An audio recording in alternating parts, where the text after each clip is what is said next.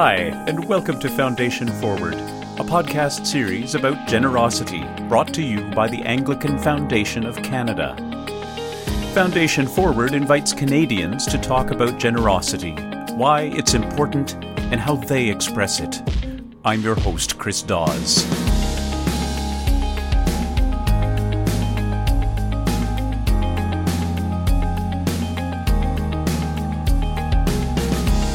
Foundation Forward, we're digging a bit deeper into the idea of generosity, from the duty we sometimes think it to be, to the amazing things it unlocks in us and those around us, and the joy and the calling it has become for some remarkable people, like you and me.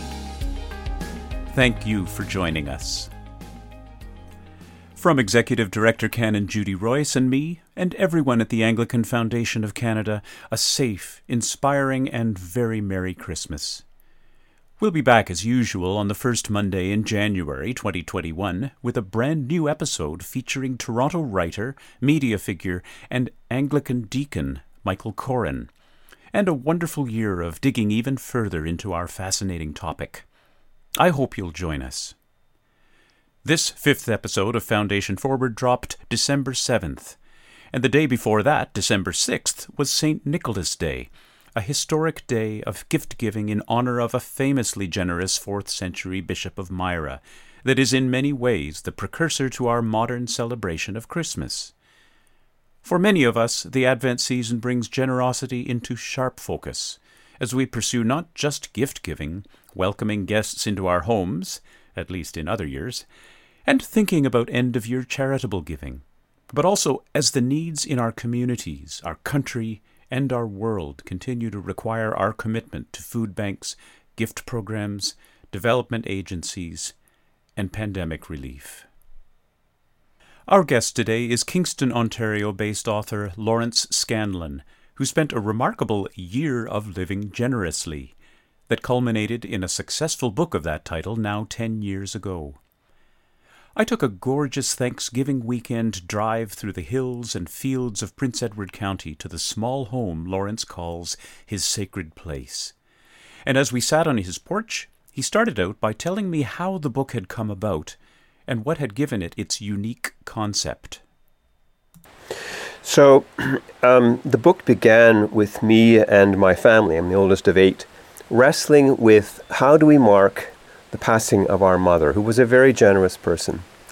And it got me thinking about legacy, um, philanthropy. I began to look at um, the shape of modern philanthropy and how a lot of people, uh, when I read the obits, a lot of people were being defined as philanthropists. And I, I began to look at what is happening in that world. Um, what is philanthropy doing that maybe government should be doing? Um, is, is one compensating for the other? So, and then the, the, the, question was, how do I, how do I format this book? What shape does it take? And it led to um, a book about 12 months in my life, each month dedicated to a different charity or philanthropic endeavor. So that was that's how the book was launched. You were looking into a pretty abstract topic. Um, what suggested turning it into something concrete in your own time and your own contribution? My wife jokes that all I do, I've written a lot of books, all I do is do something and write about it. So I wanted to know what it's like to, for example, work in a soup kitchen in Kingston. I wanted to go to uh, Senegal and work at a community um, radio, a, a women's radio station and teach journalism there. So I did 12 different things and I wrote about my experience. And that's just the nature of my, my writing. That's what I do. So you used the words philanthropy mm-hmm. uh, and soup kitchen. Yes. And uh, also in your book, you mentioned charity and helping the less fortunate. Mm-hmm.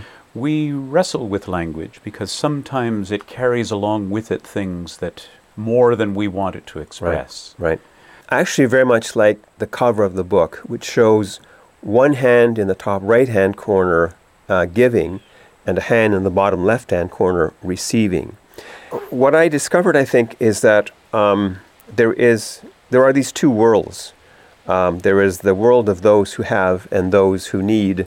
And when, I think when you are always in one camp or the other, you forget what, it, what it's like to be the other.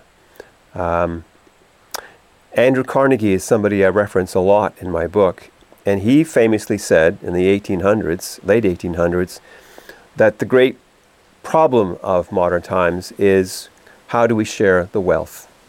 And I still think that's our, that's our biggest problem. Um, in, uh, uh, income inequality doesn't help climate change, it doesn't help uh, violence on the streets. Wouldn't it be a great world if I could write a book and then that problem would be solved by the book? But it, of course, it, it, hasn't been solved, it's gotten worse. One of the revelations that you did refer to is connecting to a cause through people on the ground. Presumably, that's a model that you have also followed in creating this book. Yes, and um, I mean, I like to think that the shape of the book um, offered something different, uh, 12 different experiences. But you know, um, when I was in Senegal, for example, one of the questions that they would ask, because they get Senegal and places like Senegal, very poor countries, get a steady stream of people coming through. Um, you get, uh, you know, these volunteers who come and help build a school, for example. But um, they don't need that. They actually need money so they can build their own school. And the question that they all ask me is, how long are you staying? And if you're only staying, as I was, for four weeks, are you coming back? There was one criticism that was leveled at the book, and that is, you know, you were kind of a, a tourist just going from place to place. Hmm. But then I was asked, you know, did the book change you? And at first I thought, no, it hadn't. But I think the book did change me. I mean, it's it's kind of interesting that the book came out in 2010, and here you are. There's interest in the book. That uh, books have a very short shelf life. This book was picked up by six different universities across the country, and was inflicted on first-year students. Um, and maybe some of them actually read the book, but um, the book has the book has legs. I, I've written quite a few books, and this is one of the books that seems to still generate interest. I mean, 10 years after the fact. So you began your year with a number of questions. I wonder if I can repeat a few of them to yeah. you and just have you come at them for in, in, in fairly brief form.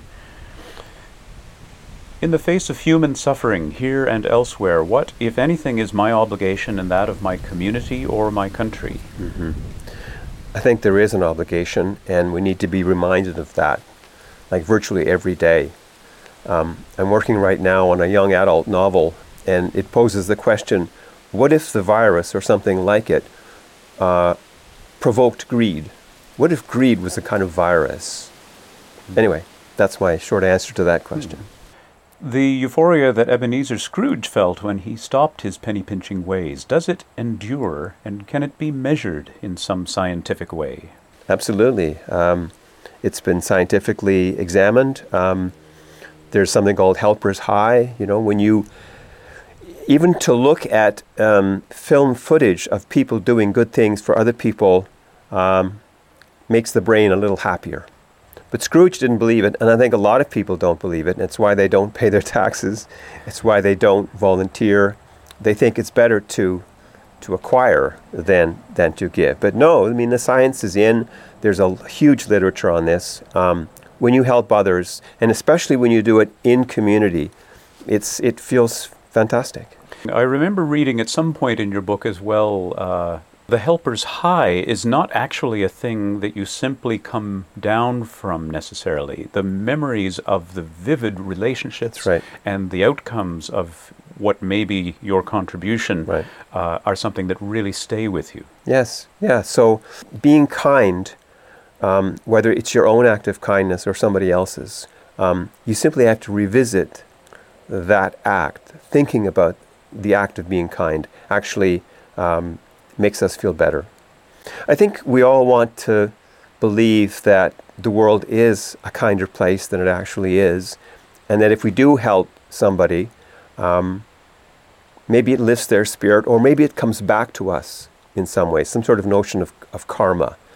My pick for the most powerful statement of the book from yourself What did one do in the face of human suffering and need? And that was a reference back to the question you asked at the beginning of the book. All I know is this what one should not do is nothing. Mm-hmm. What would you tell us about our next step? So if you can tailor your particular interest or passion with an organization that works on behalf of that kind of passion, then that's a kind of bliss. That's maybe as good as it gets. So whether you give time or money or both, I would say both is best. But uh, there's a kind of magic. The need will never stop, but that shouldn't stop us from doing what we can. That was writer and activist Lawrence Scanlan. His book, published by Douglas and McIntyre, is A Year of Living Generously Dispatches from the Front Lines of Philanthropy. And you've been listening to Foundation Forward, a podcast about generosity. Thanks to Lawrence for his year of living generously and the book he wrote to share it with us. And thanks to you for listening and supporting the Anglican Foundation's vital work across the beautiful country we've been given. Our offices are closed, but you can visit us on the internet at anglicanfoundation.org, where you can get in touch, find out all about our work, and of course, make your donation. You can also email us at foundation at anglicanfoundation.org. Foundation Forward drops on the first Monday of every month, and you can download or listen to its episodes anytime on our website or subscribe through Apple or Google Podcasts, Spotify, SoundCloud, or wherever you get yours. We'll be back next year. Until then, I'm Chris Dawes. Thanks for listening.